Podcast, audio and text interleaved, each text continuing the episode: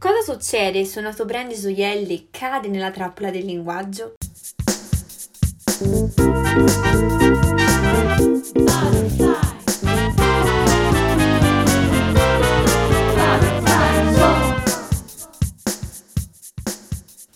Ciao, noi siamo Alissa, Federica, Virginia, Chongyang, Silvia. Daniele. E questo è Butterfly Zone, il podcast sui flop del marketing per stare al passo con i tuoi amici malati di pubblicità. sei a Milano una mattina di dicembre. Come tutte le mattine scendi le scale frettolosamente per cercare di prendere una metro non troppo affollata. Guardiamo il tabellone sperando di non dover attendere chissà quanto per una nuova corsa e sbam! Ecco che rimaniamo rapiti da un gigantesco manifesto che riporta un ferro da stiro, un pigiama, un grembiule, un bracciale Pandora. Secondo te cosa la farebbe felice?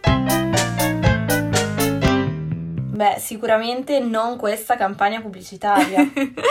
Benché un bel color verde speranza accompagni la gigante scritta bianca, c'è poco da sperare. o forse quel Natale il copywriter era andato alle Maldive e loro hanno deciso di recuperare in archivio una pubblicità degli anni 50. Bah, hai ragione. Uno scherzo, comunque, che non è stato molto apprezzato. Forse la prossima volta possiamo pensare di far lavorare quel poveretto smart. Si inizia a parlare di sessismo e l'azienda finisce nel mirino mediatico. Si sa, il web non perdona, ma i social ti seppelliscono. Nel giro di poche ore quei cartelloni diventano virali e no, la viralità non è sempre positiva. Allora le ali della farfalla iniziano a muoversi. Ci sarà un uragano turbolento che inghiottirà l'azienda per tutte le festività. Il pubblico è indignato. Da Twitter a Facebook i commenti non tardano ad arrivare. L'azienda inizia ad annaspare, piano piano. Hai presente il detto al peggio non c'è mai fine? Ecco, non pensare che sia finita qua. L'azienda si scusa, o meglio, tenta di farlo, un po' come quando il tuo ex ti dice non sei tu, sono io. Peccato che le dica non sono io il problema, siete voi, avete frainteso quello che volevo dire e non capite l'ironia. Cara Pandora, quando mio figlio mi chiederà cosa significa perdersi in un bicchiere d'acqua, mi verrai in mente tu. Le basi della comunicazione vogliono che sia quello che l'interlocutore intende il vero messaggio, ma adesso vediamo perché il cavaliere è stato tratto in inganno e appunto non è riuscito a salvare la povera principessa. Se l'intento della pubblicità era quello di presentare il gioiello come l'oggetto magico, si è piuttosto trasformato nella mela avvelenata. Forse andata pure di traverso.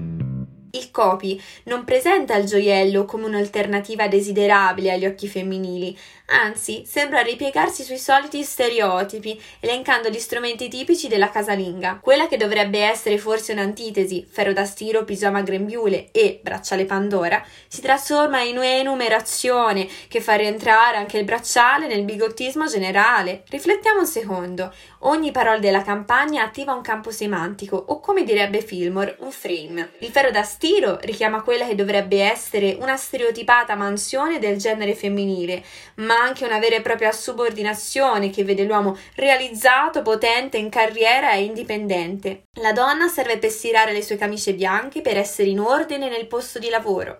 Ancora, il pigiama potrebbe attivare due possibili connotazioni: la donna che sta sempre in casa e non ha bisogno di curarsi, perché tutto quello che deve fare è attendere la sua dolce metà che torni a casa, o peggio ancora, la donna oggettivata dal genere maschile.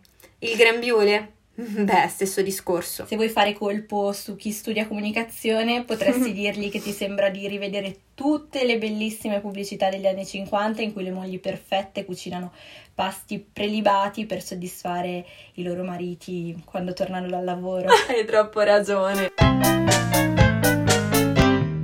Il bracciale quindi non rompe questa maledizione, ma come dicevo prima, ne diventa parte. Sembra una pallina di Natale che serve per addobbare una figlia, una moglie, una sorella, che deve essere felice di riceverlo e che non è altro oltre che il ruolo che rappresenta.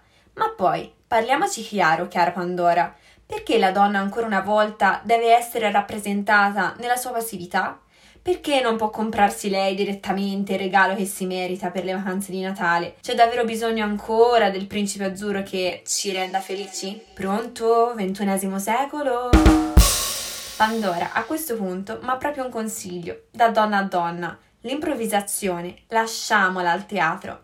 Quando siamo di fronte a una crisi si deve rispondere attraverso una studiata e strategica pianificazione che vede protagonista l'umiltà e non la delogazione delle responsabilità. Non basta un semplice abbiamo notato che il messaggio è stato frainteso. Il mantra che va ricordato, per fortuna o per sfortuna, è che il cliente ha sempre ragione, o meglio che l'opinione pubblica sui social non può essere ignorata.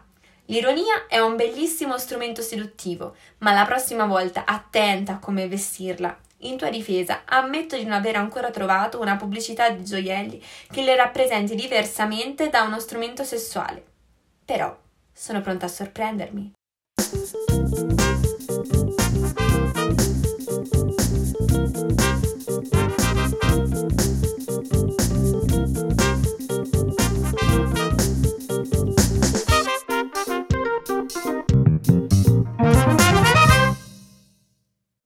Hai ascoltato Butterfly Zone, un podcast di Compass Unibo, scritto da Alissa Maggio, Federica Stella, Virginia Toccafondi, Chong Yang Ye, Silvia Marchesoni e Daniele Trovato. Le musiche sono state realizzate da Giulio Mari.